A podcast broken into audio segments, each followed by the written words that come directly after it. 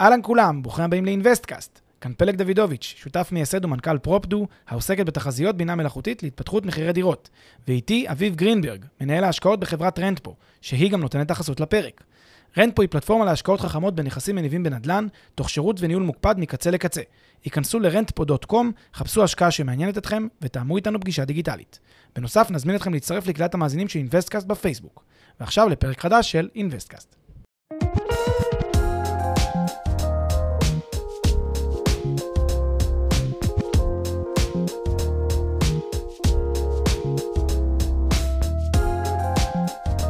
שלום לכולם, שלום פלג. היי אביב, מה העניינים? מצוין, מה איתך? פנטסטי. Yes. אני רוצה לשתף אותך, כן. שאנחנו מקבלים המון פידבקים חמים על הכנס, ואני רוצה להגיד תודה רבה לכל המפרגנים, לגמרי. אה, ולצד זה, היה אנחנו- כנס מעולה לדעתי. גם לי, אני נהניתי מאוד, ולפי הפרגונים נשמע שגם המאזינים מאוד נהנו. נפלא. לצד הפרגונים אנחנו מקבלים גם הרבה פניות של אנשים שפספסו את הכנס. לצערי אין לנו הקלטה שנוכל לשלוח למי שפספס, מהמם. אבל בקרוב מאוד אנחנו נפרסם מועד של כנס נוסף. כנסים למעשה, כל הזמן אה, יהיו לנו כנסים נוספים ואפשר יהיה להגיע לכל בדיוק, אחד. אנחנו נהנינו מאוד ואנחנו הולכים לחזור לריטואל קבוע של כנסים, ובקרוב מאוד יהיה כנס נוסף. גם אה, פרונטלי, לאו דווקא בזום, קצת כן, ניפגש, נכיר, סוף סוף mingling, קורונה. בירה. חד משמעית. כן. אז תמשיכו לעקוב אחרינו, אה, גם כאן וגם בקבוצת הפייסבוק של אינוויסטקאסט, ובקרוב מאוד ניתן את הפרטים. אחלה. היום בפרק אנחנו אה, תוהים על גורלן, סליחה, של קרנות ההשקעה. מהמם. לאור פסק דין די נוקב וגורלי, כפי שאתה אומר, אה, שהוציא בית המשפט המחוזי השבוע אה, מפי השופטת אה, רונן מהמם. בעניין הגשמה. כן. אתה אומר שהוא כזה, שהוא מאוד מאוד אה, גורלי, איך, אה, אני עדיין תוהה למה. משמעותי. מאוד משמעותי. אני, אני עדיין לא הבנתי. למה, אני אשמח להבין. כן. לפני זה נתחיל עם איזה disclaimer לגבי כן. זה, חשוב להגיד. קודם כל, מדובר בהחלטה לאישור תובענה ייצוגית, ולא באיזה פסק דין סופי. נכון. אה, ואנחנו גם לא מכירים את, ה, את, ה, את, כל ה, את כל הנתונים של המקרה ואת כל מה שהיה שם, אלא אנחנו יודעים ממה ש, מההחלטה שפורסמה. אה, ואתה אומר שהיא משפיעה השפעה דרמטית על גורלן של קרנות השקעה בישראל, ותכף תסביר לנו מדוע. מהמם, בהחלט. נתחיל בקצרה על קצה המזלג. מה זה בכלל קרן השקעה, ואני אומר בקצרה, בגלל שאנחנו כבר דשנו בנושא הזה דשנו בהמון פרקים, המון. אבל רק כדי, אנחנו צריכים שנייה להבין את הקונטקסט, ו, ושכל המאזינים שלנו אה, אה, אה, ייסגרו, מה שנקרא, לדבר הזה, לקראת ההחלטה. כן. אז בוא תן לנו ככה במשפט שתיים, מה זה בכלל קרן השקעה? פנטסטי, רק עוד הערה קטנה לפני. קודם כל, אני חושב שפסק הדין, שההחלטה הזאת, זה לא, לא פסק דין, זה החלטה. ההחלטה הזאת היא דרמטית, היא החלטה משמעותית, ואנחנו תכף נסביר למה. אה, למה לדעתנו זה לא עוד החלטה שיוצאת, כאילו, שקשורה לתחום, אלא זו החלטה משמעותית. אה, ובקצרה לגבי קרנות השקעה, אז בעצם אה, דיברנו על זה המון, שבאמת יש, נגיד, שתי צורות מרכזיות שדרכם אני יכול להשקיע בנדל"ן. יש את הרכישה הישירה של נכס, שזה דרך כלל דירה נגיד, או משרד, או whatever, או חנות. אני בעצם קונה משהו, אני הבעלים שלו, הבעלים הרשום שלו, זה על שמי, על שמי הפרטי האישי, ומה שיש לי זה שליטה על הדבר הזה. אני מנהל אותו, אני מפעיל אותו, אני שולט עליו. עכשיו, יכול להיות שיש לי איזושהי חברת ניהול, או איזשהו גורם בתווך או במתווך, שעובד ומנהל לי את זה, וזה אחלה. אבל עדיין יש לי את הסמכות לשלוט. עדיין יש לי את היכולת לשלוט על הדבר הזה. זו השקעה ישירה. זו השקעה שאני בעצמי עושה. אגב, גם אם הקמתי חברה באמצע, שהחברה הזאת היא חברה משפחתית, או חברה, אה, אתה יודע, חברת אני בעם כזה, חברה על שמי, שכל מה שעושה זה מחזיקה בנכס, זה עדיין, שוב, אני, אני לא, לא, לא אני מופיע בטאבו, אלא החברה, אבל זה בעצם כל סמכויות השליטה והניהול הם שלי. כי החברה 100% בבעלותך. כי החברה מה 100% שמעניין. בעלותי. זה אפיק ראשון, זה אפיק שנקרא השקעה ישירה. אפיק של קרנות השקעה זה השקעה עקיפה. אני עושה את ההשקעה בתור נתח מסוים, מאוד מאוד חשוב פה שאני, יש לי מניה, יחידת השתתפות, נתח, share מתוך השלם. וזה גוזר איתו כמה דברים שאחר כך יחזרו לאורך הפרק שהם מאוד מאוד מרכזיים וחשובים, שזה הפסיביות, העובדה שזה יותר נוטה להשקעה פיננסית מאשר להשקעה בנדל"ן, אנחנו תכף נסביר את הדברים האלה.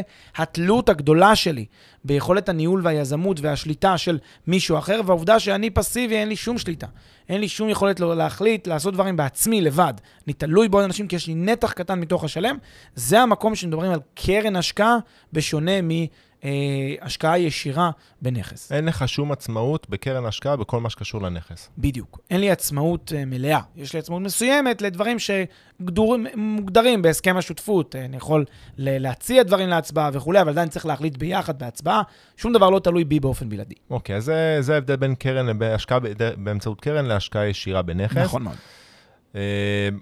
בגלל שהקרן מדבר, uh, סליחה, ההחלטה מדברת על כל מה שקשור להצעה לציבור, אז אולי גם נעשה את ההבחנה בין קרן הון פרטית לבין כן. uh, קרן ציבורית או חברה ציבורית יזמית, נקרא לזה. בדיוק, אז, אז באמת, מבלי להיכנס יותר מדי, זה לא פרק משפטי, הפרק פה יותר פרק עסקי ויותר פרק שהוא, uh, לדעתי, יותר במקום הזה, אז נעשה קצת בקצרה את הרעיון. בגדול, חברה כלשהי, תאגיד, אישות משפטית, כשהיא הולכת ומגייסת כסף למיזם שלה, בסדר? היא פונה, uh, יכולה לפנות לכל מיני גורמים. יש גורמים שהם יותר מתוחכמים, גורמים שהם פחות מתוחכמים, ויש את הציבור. הציבור תמיד, לפי היסטורית, כן, היסטורית של דיני ניירות ערך ועולם ניירות ערך, הציבור הוא תמיד ציבור אה, חסר הגנה, חסר אה, כישורים, חסר, הוא הדיוט בתחום, הוא לא מבין, הוא לא מומחה, אין לו את הכישורים המתאימים לעסקת נדל"ן. זה המשמעות של ציבור לפי, לפי התכלית של חוק ניירות ערך. וכשחברה רוצה לגייס כסף מהציבור, יש רגולציה מאוד קשיחה וקפדנית של חוק ניירות ערך ורשויות ניירות ערך. אגב, זה לא רק בישראל, יש גם את ה-Securities Exchange Commission בארצות הברית, שיש לה שיניים לא פחות חדות מאשר השיניים של ניירות ערך ישראלית. ובכלל ההיווצרות של הרשויות האלה בעולם, של הרגולטור הזה, רשויות ניירות ערך, היא בעקבות פרשות הונאות שאנחנו כולנו מכירים, ההיסטוריה של, אתם יודעים, ברני מיידוף וכל מיני כאלה אנשים, שבעצם עשו הונאות פונזי, הונאות פירמידה כאלה, שבעצם גייסו כספים בצורה ערמומית.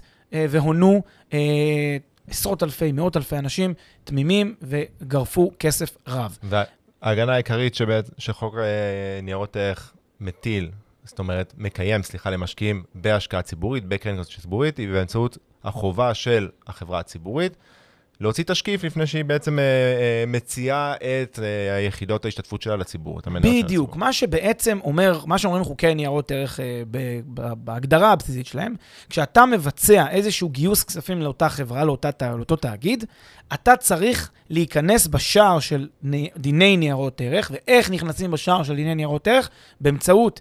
ספר, חוברת כזאת ארוכ, גדולה, מלאה בעמודים, 300 עמודים לצורך העניין, שהוא קורא תשקיף. תשקיף זה משהו שמכיל מידע שהוא מהותי למשקיע הסביר, זה נקרא גילוי נאות. אתה מכיל מידע שהוא בגדר גילוי נאות למשקיע הסביר, ומידע מהותי, כן? ו... את זה אתה מוציא כדי שהציבור יוכל לקרוא, ואז לקבל החלטת השקעה מושכלת והחלטת השקעה מודעת. זה היומרה של תשקיף. בדיוק. ואתה מחייך כי אתה כבר, כי אתה חושב שיש איזושהי בעיה עם היומרה הזאת. כי זה, זה קצת, זה סוג של פיקציה, להניח שאותו משקיע אדיוט, כמו שה, שהפסיקה אומרת, קורא את התשקיף של לפעמים גם מאות העמודים שמוציאה, שמוציאה החברה לפני שהיא...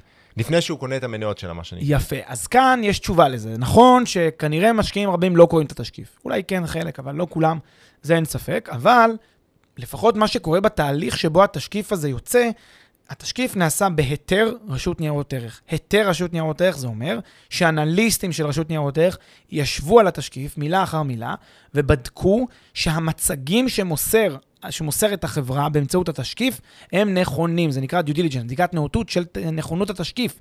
גם עורכי הדין שמעורבים בפרסום התשקיף וחתמים, כל מי שחתום על התשקיף בעצם עשה due diligence ובדק שמה שכתוב בתשקיף אמת הוא. באיזה מובן הוא אמת? לא, זה לא אומר שההשקעה תצליח.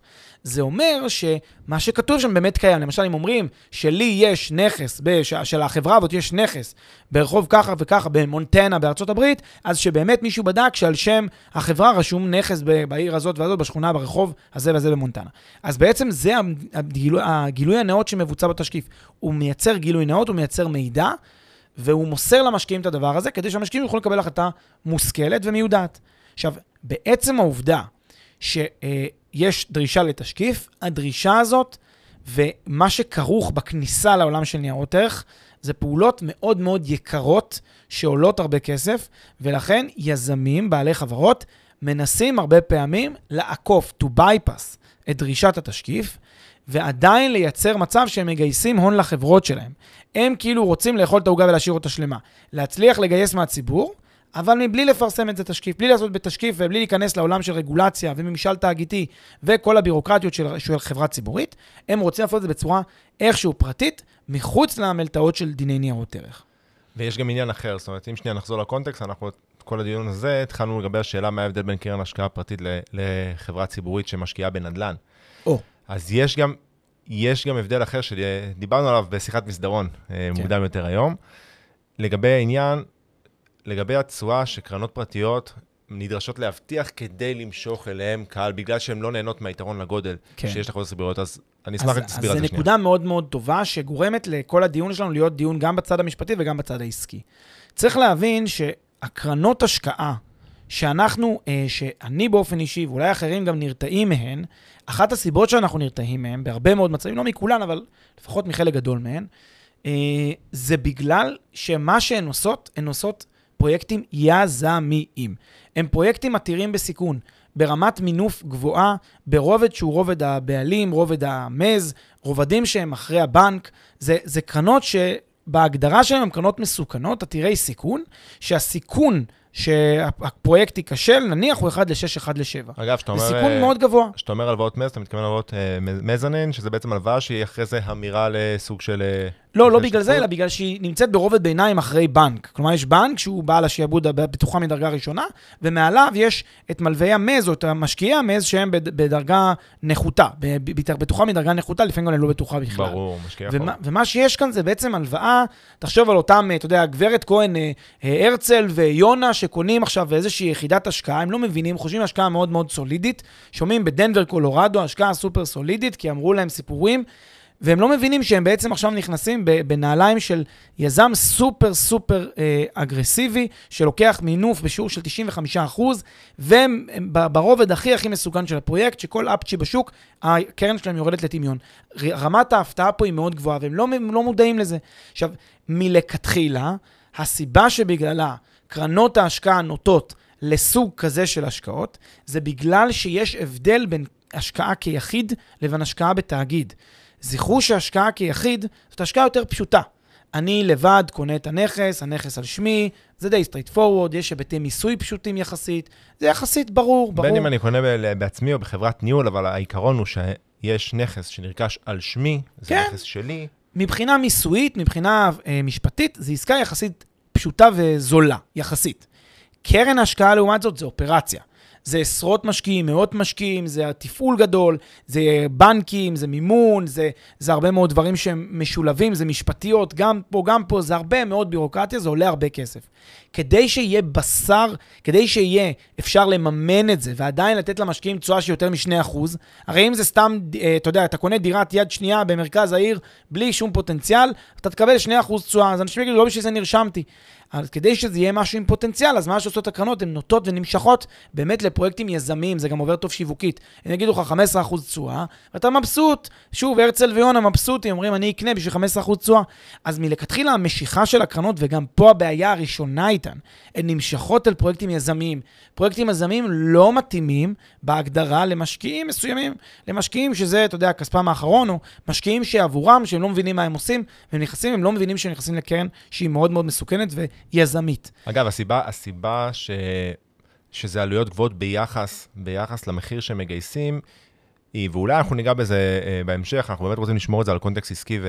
ורק את, ה... את המינימום משפט ש... שנדרש בשביל זה, אבל בגלל ההגבלה של, אה, של חוק ניירות ערך בהצעה לציבור, זאת אומרת, כדי שהם לא, הם רוצים הרי, הם רוצים שלא לא לחשב חברה ציבורית, ולכן הם מוגבלים מאוד בלהציע לעד 35 ניצאים כדי לא לחשב אז- כהצעה לציבור, ובגלל זה, בהש... בגלל זה הם מתחילים סכום מאוד מאוד נמוך.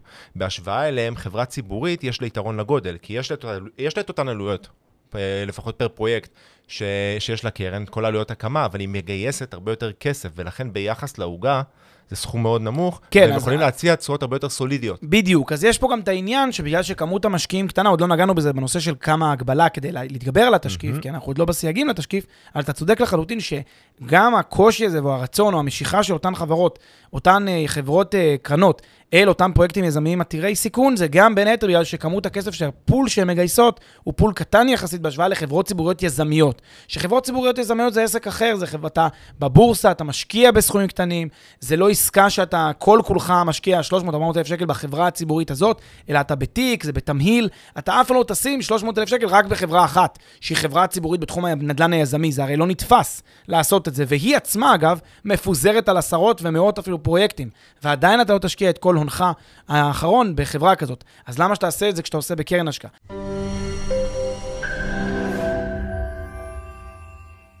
הפרק בחסות מחירון פרופדו, מחירון הדירות של ישראל. מחירון הדירות המקיף והמתקדם בישראל, המאפשר לכם לגלות בלחיצת כפתור מהו המחיר של הנכס. והכל בחינם. חפשו בגוגל מחירון פרופדו או מחירון הדירות של ישראל.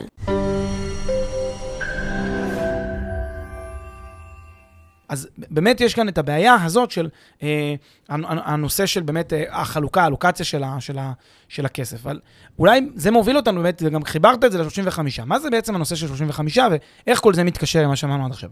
אז דורשים מחברה ציבורית, מחברה, סליחה, לפני שאת נהיית חברה ציבורית, או כדי שתצטרכי אה, בכלל להגיע לעולם של תכולת ניירות ערך, את צריכה לפרסם תשקיף. אבל זה יקר, וזה הופך אותה לחברה ציבורית. זה דבר מאוד מורכב. אז מה עושות החברות? הן מחפשות את הדרך להימלט מאותה דרישה להפוך לחברה ציבורית. תכף זה גם מוביל אותנו להחלטה של השופטת רות רונן בבית המשפט המחוזי. ופה זה גם הקישור. מה זה אומר להימלט מהדרישה של החוק? בעצם בחוק עצמו יש אה, פטורים, שהפטורים האלה אומרים שאם אתה נופל על אחד הפטורים או הסייגים האלה מתחולת החוק, אתה לא צריך תשקיף. לענייננו רלוונטיים בסדר? לענייננו רלוונטיים שלושה סוגים. הסוג הראשון זה מה שנקרא משקיעים כשירים. משקיעים כשירים זה משקיעים שהם לא הדיוטות, לא מקרב הציבור. משקיעים כשירים זה שחקנים מתוחכמים. עבורם אתה יכול לעשות מה שאתה רוצה בגדול, אתה יכול להציע להם איך שאתה רוצה, למכור להם מה שאתה רוצה, הכל טוב. כי הם משקיעים כשירים לא מגנים עליהם, הם מחוץ לתחולת החוק. בדיוק, הם, הם, פשוט, זה, זה, הם פשוט לא נחשבים כחלק מ-35 הנמצאים. כן, אני עוד שנייה נגיע ב-35, אבל אתה, הם, בגדול אתה יכול להציע להם מה שאתה רוצה ואיך שאתה רוצה. הם משקיעים כשירים, אתה לא מוגבל לגביהם. עכשיו חשוב להגיד שמשקיעים כשירים זה הגדרה שכתובה בחוק. אה, כמות ההון שלהם, ההכנסות שלהם, הם מבחינתם מוחרגים. אז זה הסייג הראשון. הסייג השני שחזרת עליו הוא נושא ה-35. מה זה 35? זה בעצם אומר שמדובר בהנפקה שהיא הנפקה פרטית. אם זאת הנפקה שהיא הנפקה פרטית, כלומר מתחת ל-35 ניצעים, ואני אדגיש עוד פעם ניצעים ולא אנשים שנכנסו לעסקה, ניצעים זה בעצם אנשים שהצעתי להם, גם אם הם לא קיבלו את ההצעה.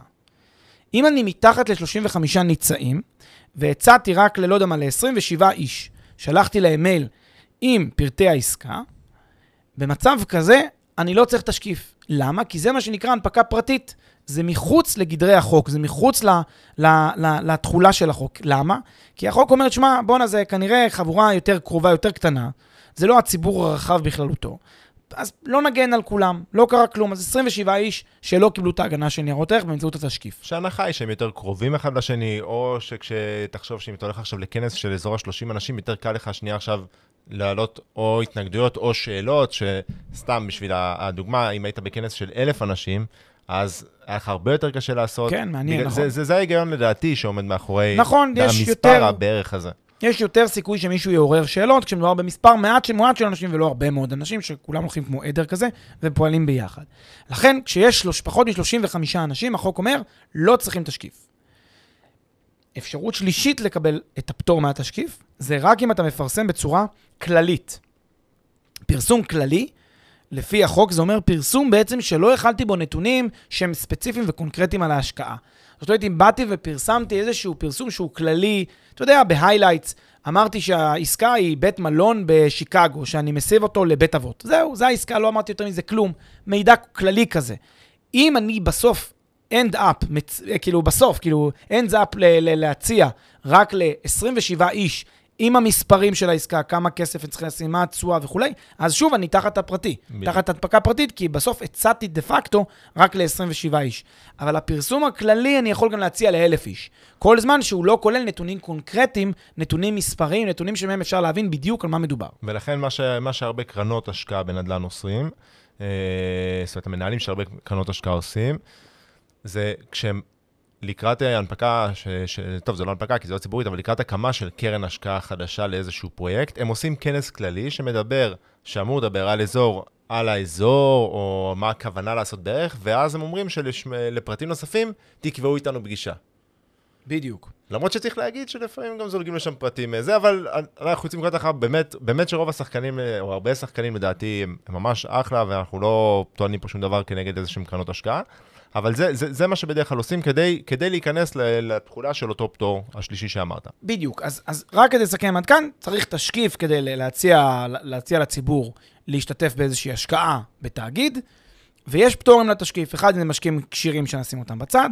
אם זה בקרב הציבור הרחב, אני יכול עד 35 ניצאים, מבלי קשר לשאלה אם הם קיבלו את ההצעה או לא קיבלו את ההצעה. שימו לב, אם הצעתי ל-50 איש ו-30 קיבלו את ההצעה, או 25 קיבלו את ההצעה, עדיין עברתי על החוק. ברור. כי אסור להציע ליותר מ-35 איש, לא מספיק רק מי שקיבל.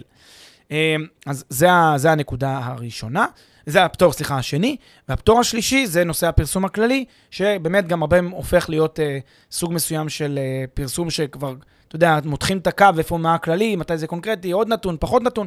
זה בגדול הפטורים. עכשיו, כל זה היה הדין הקיים עד לפסק הדין. סגור. אז אנחנו כבר עשינו את הקונטקסט, הסברנו בגדול גם על קרנות השקעה, גם על מה היה הדין הקיים, ובכלל מה הרציונל, כאילו למה בכלל זה כזה חשוב לחברה ש... שלא להיכנס אה, אה, אה, אה, לתכולה של הצעה לציבור, כדי שהיא לא תהיה ציבורית, ואז לחסוך את העלויות. בוא נדבר על פסק הדין שלדעתך הוא גורלי. כן, ההחלטה הזאת מהשבוע, של השופטת רות רונן, היא החלטה בעלת משמעות מאוד מאוד גדולה. קודם כל, מה, מה קרה שם? לפחות לפי עובדות המקרה. מדובר על חברה שעסקה בהשקעות בנדל"ן בחו"ל, באמצעות קרנות השקעה. החברה הזאת הציעה למשקיעים ישראלים להשתתף בקרנות השקעה ולהשקיע בחו"ל, בכל מיני קרנות, בלונדון, בארצות הברית, בכל מיני מקומות.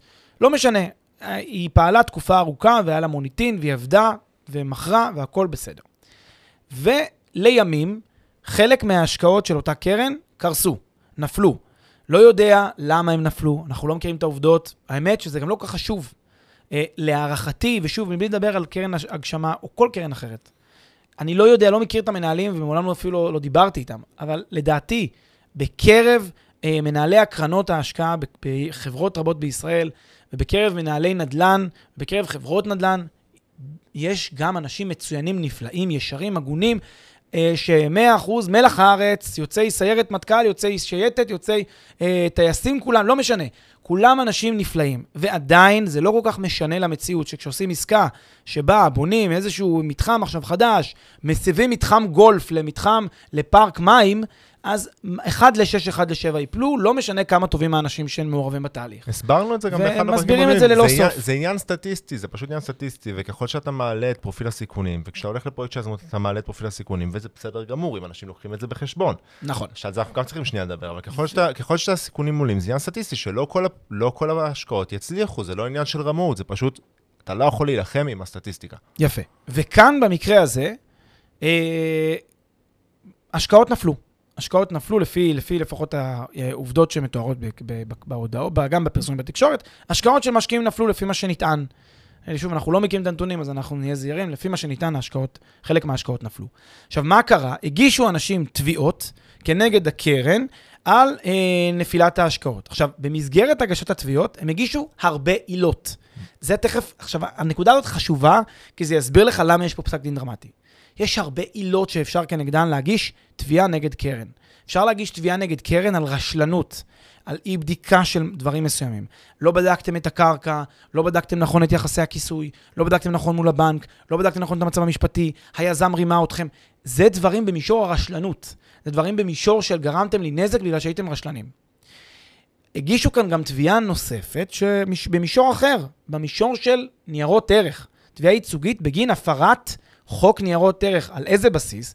על הבסיס שכשהצעתם לי להצטרף להשקעה, עשיתם את זה לא לפי תשקיף כפי שנדרש. זו עילה אחרת, זו עילה נפרדת משאלת הרשלנות. אתם צריכים להבין שברגע שבו הגשתם תביעה מעילה של דיני ניירות ערך, אז זה לא כל כך משנה אם הייתה רשלנות או לא הייתה רשלנות, זה לא כל כך משנה אפילו אם ההשקעה הצליחה או לא הצליחה. זה לא משנה, כי אם מישהו הפר את חוק ניירות ערך, גם אם ההשקעה נפלאה, הוא עדיין הפר את חוק ניירות ערך. למה? כי, כי חוק ניירות ערך זה עילה, זה עילה עצמאית. זה, זה עבירה פלילית לעשות את הדבר הזה של להציע ללא תשקיף, זה עבירה כמובן מינהלית, זה כמובן יכול, כמו שאמרה גם השופטת רות רונן, לגרום לכספי השבה, להשבת שזה- כספים, שזה עילה עצמאית ונפרדת מבלי קשר לשאלת הרשלנות. בדיוק, זה, זה הנקודה העיקרית, זה לא, זה נפרד, אבל זה גם, זה גם השבה הרבה יותר, הרבה יותר גבוהה, זאת אומרת, רשלנות, אתה תקבל, ואנחנו לא ניכנס פה למשפטי, אבל רשלנות, אתה תקבל פיצוי על, הנ, על, על הנזק שנגרם לך. זה לא אומר שכל החוזה. בטל, ואתה תקבל בחזרה את כל הכסף שהשקעת. בדיוק. שזה כן, י- כן- זה, כן, היא אומרת שכן יש אפשרות שזה יקרה, אם העילה הזאת תתקבל, אבל, הייתה אבל הצעה אני עוד לציבור. שם בצד רגע את, ה- את הפיצוי, כן? אני עוד שם בצד את הפיצוי. יותר מעניין אותי הנקודה שקמה פה עילה עצמאית, שבאה ואומרת שיש, יכולה להיות הפרה של אה, דיני ניירות ערך מעצם הפרקטיקה הזאת, ושהפרקטיקה הזאת במוקד, ועכשיו תבין גם למה זה חשוב הדבר הזה וההשלכה שלו היום, ולמה זה מאוד חשוב על ההשלכה שלו היום. מה הפרקטיקה אז- לפני זה אז, אולי? אז, אז רגע, ת- תכף, אני תכף מגיע לזה. בפסק, בהחלטה הזאת בעצם נדונה הפרקטיקה של הקרן, לפי מה שמתוארת שם בעובדות, פרקטיקה שלפיה הקרן פונה למשקיעים ואומרת להם, חברים, רבותיי, בואו תיכנסו לאיזושהי השקעה, שולחת להם במייל מצגות עם מידע על ההשקעה, ובסוף סוגרים. בסוף סגרו בכל קרן כזאת שהקרן גייסה, שהגשמה לכאורה, לפי הנתונים שם גייסה, נגיד היא גייסה 200 קרנות, ולכל קרן כזאת, בסוף השקיעו 25 נגיד, 27, 12, 8, לא משנה, השקיעו פחות מ-35 איש. אז הטענה של הקרן הייתה, חביבי, אני בסוף, אצלי השקיעו 15, 20, 25 איש, אני בסוף השקיעו אצלי מתחת ל-35, ולכן מלכתחילה הצעתי לפחות מ-35 אנשים. זה מה שהיא טוענת. אבל מה שהשופטת קובעת, זה שהמצגות שאותה קרן הגשמה שלחה למשקיעים שלה, המצגות כללו מידע קונקרטי, מידע מספרי, עם תשואות, עם תחזיות, עם נתונים. כלומר, היא העבירה ליותר מאשר 35 אנשים מידע שהוא מידע קונקרטי, לא מידע כללי. אבל זה... המצגות הם... הכוונה היא שאת המצגות הם שולחים הרי אחרי אותו כנס כללי שהם סופר זה לא, פרויקט. מש- זה לא, משונה, לא משנה, אבל דה פקטו, הם שלחו את המצגות ליותר מ-35 אנשים. גם אם בכנס עצמו הם פרסמו מידע כללי, ל-100 איש, בכנס, היא גם ממש היא מבחינה והיא מסבירה שם, שלא הייתה הגבלה של מספר הנמענים של המצגות. דה פקטו, הקרן הציעה ליותר מ-35 איש את המידע הקונקרטי, את המידע הפרטני. פר פרויקט? פר פרויקט. הקרן, נניח יש עכשיו עסקה ב... לא, לא משנה, לא זוכר אפילו איפה היו שם עסקאות, נגיד לא משנה, בולטימור, סבבה. אז היא מוציאה לך בבולטימור, מרילנד, לקנות אה, בית מלון, אז היא אומרת לך, תשמע, אה, בוא, בוא לכנס, בכנס מספרים לך סיפור כללי.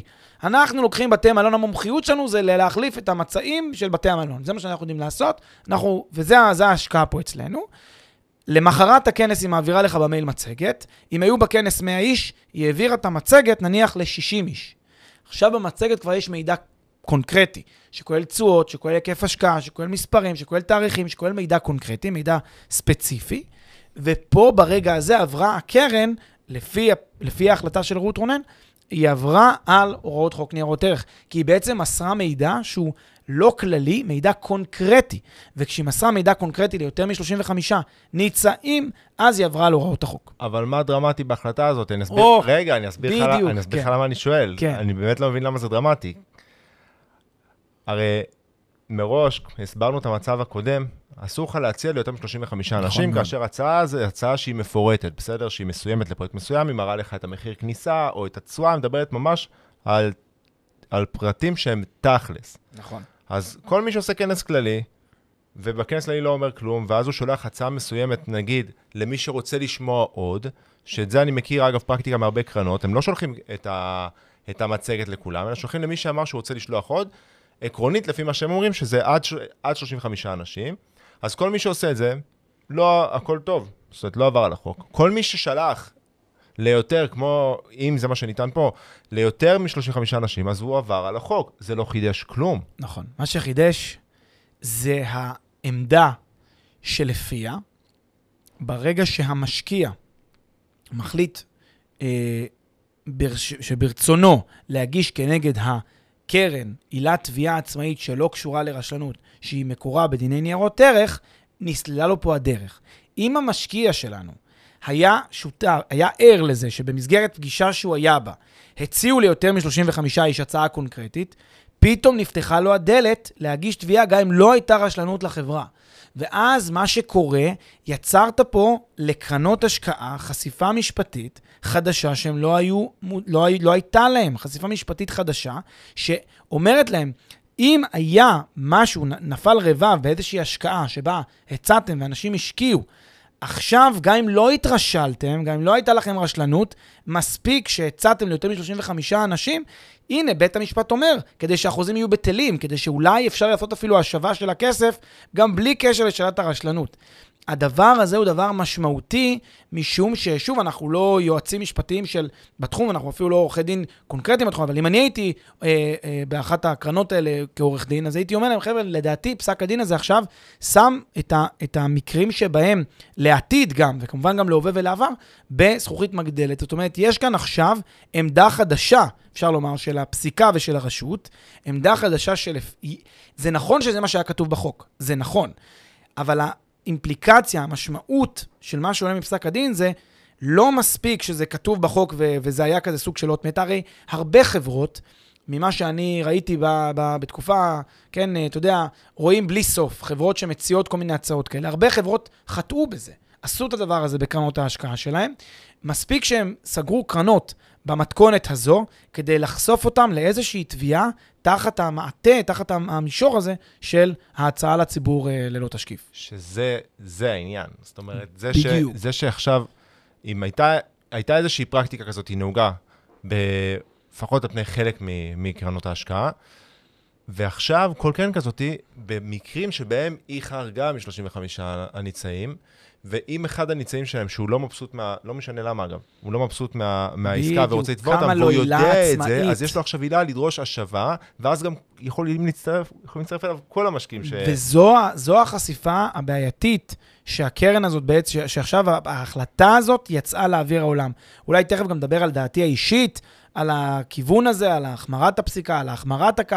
אולי אני גם תכף אתייחס לזה ברמה האישית, אבל זה רק לידיעה, זה בדיוק הנקודה פה, שכאשר אנחנו מדברים על איזושהי החלטה שלכאורה, לכאורה היא רק מיישמת את הדין, האמירה הזאת של השופטת שאומרת, אתם, בעצם העובדה ששלחתם במצגות אחרי הפגישה ליותר מ-35 אנשים, היא בעצם אומרת, חבר'ה, הפרקטיקה הזאת שהייתה נהוגה, היא פרקטיקה שהיא גורמת לזה שהחוזים האלה לא חוקיים. הם פסולים. אפשר לבטל את החוזה, אפשר להתנער מהעסקה ולדרוש את הכסף חזרה, זה משהו מאוד מאוד משמעותי בעיניי, לפחות לפי איך שאני קורא את זה, ולדעתי זה צריך לשנות תפיסות, לשנות מציאות בקרב קרנות השקעה. כי בואו לפחות נסתכל על זה מבחינה יותר uh, מערכתית. לקרן השקעה זה לא כל כך פשוט, לא כל כך פשוט, בלשון המעטה, לגייס כסף, נניח היא צריכה מיליון דולר, שני מיליון דולר, חמישה מיליון דולר, יותר. אפילו יותר, עשרה מיליון דולר, לא כל כך פשוט לגייס כסף תחת, תראה מה הם צריכים לעשות כדי לעמוד בהוראות החוק. הם צריכים שיהיו להם 25 נגיד איש, או 30 איש, שזה לא יהיה גבולי אפילו, כי גם 34 זה מפחיד קצת, זאת אומרת 30, 30 איש, שאותם 30 זה אנשים שהם מרגישים בתחושת בטן שלהם, שמה שהם יציעו להם הם ייקחו, וזה בוודאות. כי מספיק שהם, אתה יודע, שרפו את הבן אדם, הציעו לו, והוא לא לקח, כדי שמישהו ידע מזה ויזכור ויתבע אותם. זה מאוד מאוד רגיש, מאוד מאוד בעייתי הפסיקה, לפחות מהבחינה הזאת של הקרנות. זה יוצר פה חשיפה חדשה, ולכן בעיניי, שוב, זה, זה דרמטי במובן של מה זה, מה זה יוצר בדינמיקה הזאת של הקרנות. לדעתי, יש סיכוי שהדבר הזה יגרום לשינוי פונדמנטלי של אופן העבודה בקרנות, אלא אם כן הם יהיו, ירצו לקחת סיכון לחשיפה משפטית, זה זכותם כמובן, אבל הם צריכים לדעת שיכול להיות שהדבר הזה יהיה, יסתיים לא טוב. אני פשוט חושב שהם ייקחו יותר פרויקטים שהסכום הנדרש בהם הוא יותר קטן. זאת אומרת, הם מראש יצטמצמו לפרויקטים של יזמות ב... לא יודע, מגרשים יותר זולים, אזורים יותר זולים, או, או דברים, או מגרשים יותר קטנים, או מה שזה לא יהיה, כדי שלצורך העניין, אם עד עכשיו הם גייסו, ואני סתם זורק, עשרה מיליון דולר פר, או חמישה מיליון דולר פר פרויקט, אז עכשיו הם יגייסו אה, שלושה וחצי מיליון דולר כדי להבטיח שיש להם את, אותו, את אותה דלתא שמחפה עליהם. כן, אז זה גם מאתגר, זה לא פשוט, והם צריכים לעבוד יותר קשה, והם צריכים, זה, אני לא, לא יודע מה, מה ילד יום, אבל, מה יוליד יום, אבל ללא ספק זה מכניס להם עוד, אה, עוד level כזה של מורכבות, אה, שלדעתי פשוט כבר הופך את ה... בגדול, מה שהרמיזה של בית המשפט ושל אה, רשות ניירות ערך לפרקטיקה קרנות, חבר'ה, די. זה מה שהיא אומרת. תוציאו את השקף. די. תסגרו, אל תלכו לכיוון הזה. זה, זה באמת רמיזה כבר, באמת, מכל הכיוונים, הרמטית, סוגרים את זה. אה, וצריך לזכור, אתה יודע, היום מסתכלים ואומרים, טוב, אה, הם- אנשים הם- הם מזלזלים כי הוגשו הרבה תביעות נגד קרן הגשמה. צריך לזכור שקרן הגשמה הייתה סוג של חלוצה בתחום הזה, עם המון השקעות, הרבה מאוד לקוחות, אני חושב שגם הרבה לקוחות מרוצים בחלק מהזמן. חד משמעית. זאת אומרת, היא הייתה סוג של חלוצה, אה, זו הייתה תקופה, תקופה, תור הזהב של קרנות ההשקעה. אה, אז, אז זה נכון היום ש, שכאילו קל לנו היום להגיד בזלזול, טוב, מה, אה, בסדר, אבל הם נפלו כל כך הרבה, אז זה, זה טוב הפסיקה הזאת. מי שחושב את זה. אבל לדעתי, זה לא בדיוק המצב, זה לא ממש ככה, זה ממש, לדעתי, שם את עולם קרנות ההשקעה בסוג של נקודת מבחן, בטח בישראל, באופן הזה, ולדעתי צריכה להיות פה אה, חישוב מסלול מחדש, על אף שאם תרצה להיכנס לזה, גם יש לי דעה קצת יותר עמוקה על כל הדבר הזה. ניכנס לזה עוד שנייה, אני... זה, זה, זה מזכיר לי וזה מתקשר לדיון שאמרנו מקודם על ההבדל בין uh, קרן השקעה לחברה ציבורית, כי שוב, זה הרמיזה של בית המשפט, ציוד השקיף תהיו ציבוריים. העניין הוא שהרבה אנשים, אמ- כמו שאמרת, אתה לא תשים הרי את כל הכסף שלך בקרן ריט. אז אין סיבה שתשים את זה על קרן השקעה. הרבה אנשים חושבים שאם אני עכשיו רוצה להיות חשוף לנדל"ן באירופה, נדל"ן בחו"ל, אז אני אשקיע אה, אה, את כל הכסף שלי בקרן השקעה שעושה את זה. אבל אי אפשר להשוות את זה, וגם על זה דיברנו אה, אה, מוקדם יותר, אי אפשר להשוות את זה ל... זה לא כמו שאני חשוף לדירה בנדל"ן בארץ, אז במקום זה אני חשוף לדירה, לדירה בנדל"ן בחו"ל. לא, אני חשוף לפרויקט שהוא יזמי, שהוא הרבה יותר מסוכן. להבדיל אם הייתי קונה נכס על שמי בחו"ל, ואז באמת אפשר, זה במקום, אם אני לא רוצה לרכוש דירה בארץ, אז זה חלופה הגיונית לזה. כן, זה וזה- ממש זה נכון. הבדל. הגישה הייתה, אתם לא יכולים לקנות דירות בישראל, אתם לא יכולים זה, אז בואו, תמירו את ההשקעה מדירה בישראל לקרן הגשמה או לכל קרן אחרת. זה מה שהיה פה הסיפורים והפרסום באותה תקופה, אבל זה לא, זה לא נכון להשוות את זה. זה ממש שני מוצרים שונים. אי אפשר לעשות דירה בחדרה, שהסיכונים בהם שואפים לאפס. לעסקה בברוקלין או, או בג'רזי או ב... לא יודע מה, או במרילנד, לא משנה איפה, שאתה שם כסף על, ב- ב- בסיכון גבוה, עם אתגרים, עם, עם, עם יזמות, עם השבחה, זה עולם אחר. וכשזה המצב, אז עוד פעם, אז ההשוואה הזאת היא לא נכונה, היא חוטאה למציאות, ואז גם יש הפתעה מאוד גדולה, שגורמת למפח נפש, כמו במקרה של הגשמה. אוקיי, ורמזת פעמיים, אז בואו נדבר על זה. כן. אה, יסודות החוק, ה- אה. בוא נקרא לזה הבעייתיות לדעתך. עזוב, מה הגישה שלך על החוק הזה? תראה, קודם כל, אם הייתי צריך לעצב את, ה, את, עולם, ה, את העולם של, של ניירות ערך מלכתחילה, הייתי בא בגישה, אני דוגל בשוק חופשי, אני דוגל בחופש, ואני אומר שלתפיסתי, החוק ניירות ערך הוא חוק פטרנליסטי מדי. הוא חוק שמגן מדי על משקיעים, והוא יוצר את אותה בורות של המשקיעים בכל מה שקשור להשקעה שלהם. הרי משקיעים, אם, תאר לך שמשקיע היה נופל בהשקעה, ולא היה לו את מי לתבוע, לא היה לו למי לבוא בטענות אחרי שהוא נפל בהשקעה. הוא נכנס לקרן השקעה כזאת בג'קסונוויל, או לא משנה איפה, נכנס לקרן השקעה ונפל. תאר לך שלא היה לו את מי לתבוע, תאר לך שלא היה לו פתחון פה בבית המשפט. מה היה קורה? היית רואה שאנשים בורחים מהקרנות האלה, מי נכון. נשאר? שחקנים מתוחכמים. שחקנים שיש להם את היכולות. מה זה היה עושה? זה היה משפר את המצב. למה זה היה משפר את המצב? כי באמת זה לא מתאים לאנשים פרטיים קטנים להשקיע בקרנות האלה. מה לעשות? זה כאילו לא מתאים.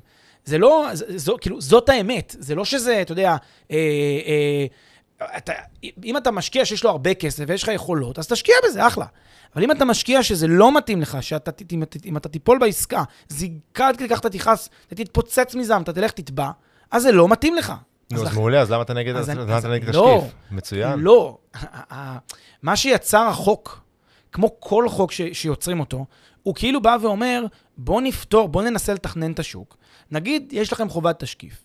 עכשיו, בתוך החוק, כל עורך דין שמייצג וכל חברה שעושה את התחום, שמנהלת, שעוסקת בתחום, תנסה להגיד, אוקיי, יש חוק, נהדר, בואו נעקוף את החוק. בואו נמצא את הפרצות בחוק. בואו ננסה למצוא את הדרכים שבהם אנחנו מתחת ל- לרדאר נעשה.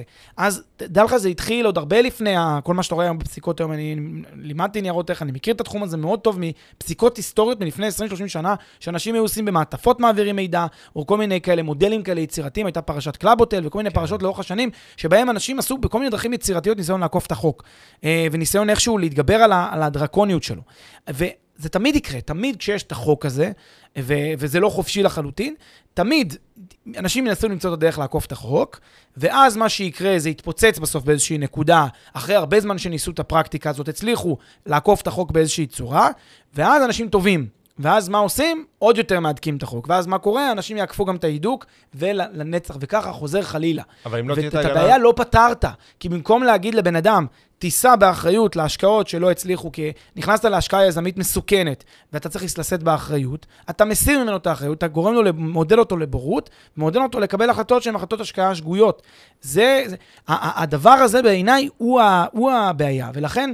בהקשרים האלה, אני הייתי בכלל בגישה שמוטב שלא היה את החוק הזה, מוטב שאנשים היו לומדים בדרכים, בדרכים שהן פרשת נגיד ברני מיידוף, פרשה שבה יש עוקץ של, של מיליונים, לדעתי הייתה עושה כל כך הרבה רעש, אבל לא הייתה מחייבת חקיקה. אנשים פשוט נמנעים מכל מיני שרלטנים, מכל מיני נוכלים, שמוכרים להם כל מיני סיפורי מעשיות. אבל הם היו זה הרבה נמנעים- יותר חכם. היו נמנעים- זה היה יוצר קיפאון, כי הם היו נמנעים מלהשקיע בכלל בשוק. אבל אולי לא צריכים את זה. בכלל, למה מה, למש... ב- באף כלי יש יש להם הרבה השקעה? כלים, יש להם הרבה כלים שאפשר לייצר כלים נבונים וכלים טובים, ויש מנגנונים שהם מנגנונים שהם לא רשות ניירות ערך, או לא מנגנונים כאלה, שיכולים לצאת, להגיד לך מה, איזו השקעה היא השקעה טובה. אני אתן לך דוגמה. למשל, תאר לך שכל חברה שרוצה לגייס כסף, כן, באה ואומרת, אני אה, הולכת לחברה חיצונית, שהחברה החיצונית, כל מה שהיא עושה בחייה, זה נותנת סטמפה על נאותות המצגים של... זו חברה פרטית חיצונית, יש תחרות גם. ואז אם אני אה, הולך לחברה חיצונית כזאת, מקבל את הסטמפה שלה, שכל מה שעשיתי הוא נכון, אז אני יכול בעצם להשקיע אצל אותה חברה שהיא חברה שעשתה את כל הגילוי הנאות ועשתה את כל מה שצריך. אז בעצם יש לי סטנ... סטמפה. אבל יבוא מישהו ויגיד לך, שאז מה שיעשו, כל עוד אין על זה שום רגולציה, שום פיקוח, יעשו יד ביד עם החברות. אתה תראה פתאום שחברה, שחברה שהיא מוציאה, אה, שרוצה ל- אה, לגייס כסף ממשקיעים, אז פתאום יש לזה תלך חברה... בת- ותשלם חברה- לחברה. או שהיא עושה, מקימה חברה בדודה שאף אחד בכלל לא יודע שהן קשורות, כי גם אין חובת גילוי. אם כך, אז, אין גם, אז, אז, אז לאותה חברה קשורה שתקום, אין מוניטין כסטמפה, ואף אחד לא ייקח ברצינות את הסטמפה שלה. אבל אם יש חברה שהיא חברה רצינית, בעלת מוניטין, נגיד היו לך איזה עשר חברות דירוג כאלה, יש הרי את זה, הרי בתחום של אג"חים זה יש חברות דירוג, ויש בהרבה תחומים הרבה חברות דירוג כאלה, שנותנות כל מיני תקנים וכל מיני עמידה בתקני איכות, זה חברות פרטיות. הן נותנות לך, אה, לך את החותמת שלהם, אני בדקתי, אני ראיתי, זאת הערכה שלי למצב של, ה, של התאגיד הזה, ו, ותיקח או לא תיקח את הסיכון. שאגב, גם איתן היה סיפור בארצות הברית, לקראת- המשבר של 2008, שהם נתנו חותמת למשכנתאות אה, סוג... אה, יש. תמיד, יש תמיד משברים, ויש תמיד הונאות, ויש תמיד אה, נוכלויות, גם בחברה בשוק אה, חופשי וגם בשוק שהוא שוק ריכוזי. תמיד השאלה הוא מה, מה האלטרנטיבה. יותר ריכוזי, פחות ריכוזי. אני חושב שבנטייה, אוקיי, בנטיית הלב עוד פעם שלי, אני חושב שחוק ניירות ערך ורשות ניירות ערך זה יותר לכיוון העודף ריכוזי. אם אני הייתי יכול לבחור, הייתי מעדיף שלא יהיה. יש היגיון With במה שאתה אומר, כי, said- כי החברות האלה הם בעצם יהיו שחקן חוזר, זאת אומרת, ברגע שידעו שהם המליצו, בשביל הדוגמה, וכי הוא הלך לעולמו, אז אני מקווה שלא אכפת לו, בשביל הדוגמה, ידעו שהם המליצו על, על מיידוף. אף אחד לא יקנה, אף אחד לא יסמוך עליהם. בהמשך, בדיוק, אף הם אחד לא לא יהיה להם שום יסמוך על עבודה. הסטמפה שלהם, נכון? בדיוק. אף אחד לא יסמוך עליהם, ולכן אה, השוק יעשה יעשה את שלו. אבל with all that being said, אה, בהנחה שכבר יש רשות ניירות ערך, SEC ורשות ניירות ערך הישראלית, בהנחה שהן כבר קיימות, אז אני חושב שלמען התפקוד היעיל והנכון של השוק, מן הראוי שההקפדה על, ה- על הוראות החוק ולשון החוק, ושהסנקציות על הפרת החוק תהיה קשה. ולמה? כי מאחר שזה כבר קיים, אז ההיגיון אומר שכבר לפחות יהיה אישור קו בין החברות, ולא שיהיו כאלה שחקנים שימצאו דרך לעקוף את הוראות החוק.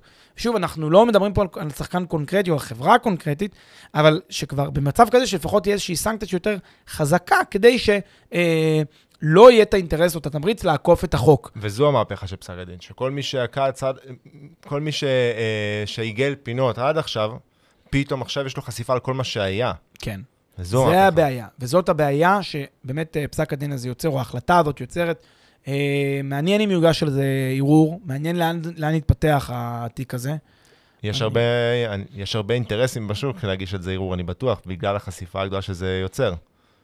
אנחנו נמשיך לעקוב אחרי זה, מעניין, באמת מעניין לאן זה, בהחלט אה, ילך. מעניין, וצריך לזכור שכל הסיפור הזה הוא בלי קשר לשאלה הנוספת שמתעוררת בכל התיק הזה, שלגביה בכלל לא התייחסו בהחלטה אתמול, לדעתי, והיא שאלת הרשלנות. האם היו מצגים שלא נבדקו, האם הייתה התרשלות בנוגע לדברים... וזו שאלה אחרת לגמרי, ושם יצטרכו, אתה יודע, להוכיח שהיה דברים שאפשר היה לבדוק, ושזה לא היה תלוי במנהלי הקרן, ושזה פה ושזה שם, זה דברים ש... אתה יודע, כל פעם שיש זה, אז, אז טובים על רשלנות. פה התביעה היא מזן אחר לגמרי, עם שיניים אחרות לגמרי, ופה גם יש בעיות מסוג אחר, יכולות להיות פה אולי גם בעיות אה, פליליות, אני לא יודע, לא, לא, לא מספיק בקיא באכיפה פה, אבל יכולות להיות דבר, כל מיני וריאציות ובעיות מכיוונים כאלה, ולכן בהחלט פסק דין מרעיש לפחות לטעמי. שאלה לסיום. כן. בעיני המשקיע, איך אה, משקיע לוקח את כל המידע שעשינו ומתנהג הנה, משקיע לפי השופטת רות רונן, קיבל פה כלי תביעה, מכשיר תביעה נגד קרנות ההשקעה. אה, זה, אני לא יודע אם זה כזה תקין, זה היה הרצון, ה... זה היה, לזה התכוון המשורר, אבל זה לפחות מה שהוא קיבל כפועל יוצא מההחלטה.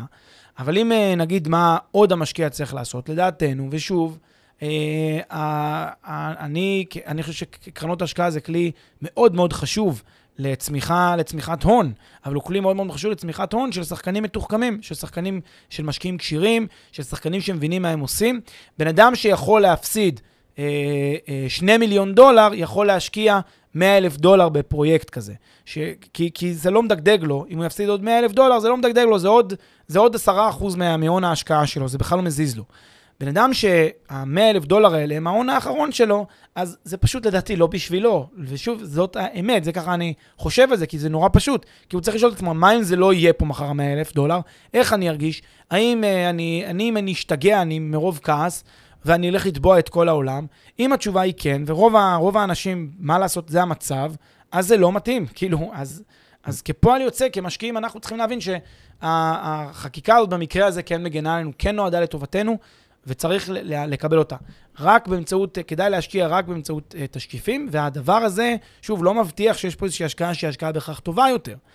באמצעות לפחות... תשקיפים או בנכס, או, או בנכס... בהשקעה ישירה, נכס על שבכם, ש... כי לפחות, זאת אומרת, אל תשלו את עצמכם שאם אתם הולכים להשקעה בקרן, וזה בסדר גמור, אם החלטתם שאתם יכולים, עזוב שנייה משקיעה עם, אה, כל אחד יש את השיקולים שלו, אם יש מישהו שאומר, אני עומד רק על 150 אלף שקל לעצמי, ואני מוכן לסכן את זה, בסדר גמור, שלך. אבל עכשיו, אחרי שאתה מבין למה, ב, למה בהגדרה הקרן הזאת היא עושה פרויקטים יזמים, כי אחרת היא לא יכולה להציע תשואה שהיא אטרקטיבית, אז אל תשלה את עצמך, אתה נכנס לפרויקט יזמי. זה לא חלופה להשקעה סולידית בנדל"ן, שיכלת לעשות באמצעות השקעה ישירה בנכס בארץ או בחו"ל. כן, או אפילו אה, כמו להשקיע במניה לעומת להשקיע באינדקסים, או להשקיע באג"ח לעומת להשקיע במניות, זה בדיוק אותה השוואה, ולכן אה, זה באמת נקודה שהיא נקודה מאוד מאוד חשובה. יס, פלג, תודה רבה. עכשיו אני מבין למה פסק הדין הוא, באמת אה, כזה גורלי. אני, כן, אני, זה הפתיע, האמת שההחלטה הזאת הפתיעה, לא, לא, לא נערכתי, לא האמנתי שהיא תגיע. החלטה כזאת, לא, לא בגלל ה... לא בגלל הזה, מה שהפתיע אני חושב זה בעיקר הטון, בעיקר האמירה שזה אי חוקיות, והאמירה שזה מקים סעדים, שזה... זה היה בעיניי מאוד מאוד מפתיע, אה, ונראה, נחכה לראות מה יוליד יום. יאללה, תודה רבה. תודה רבה, אביב. אחלה סופש. אחלה סופש.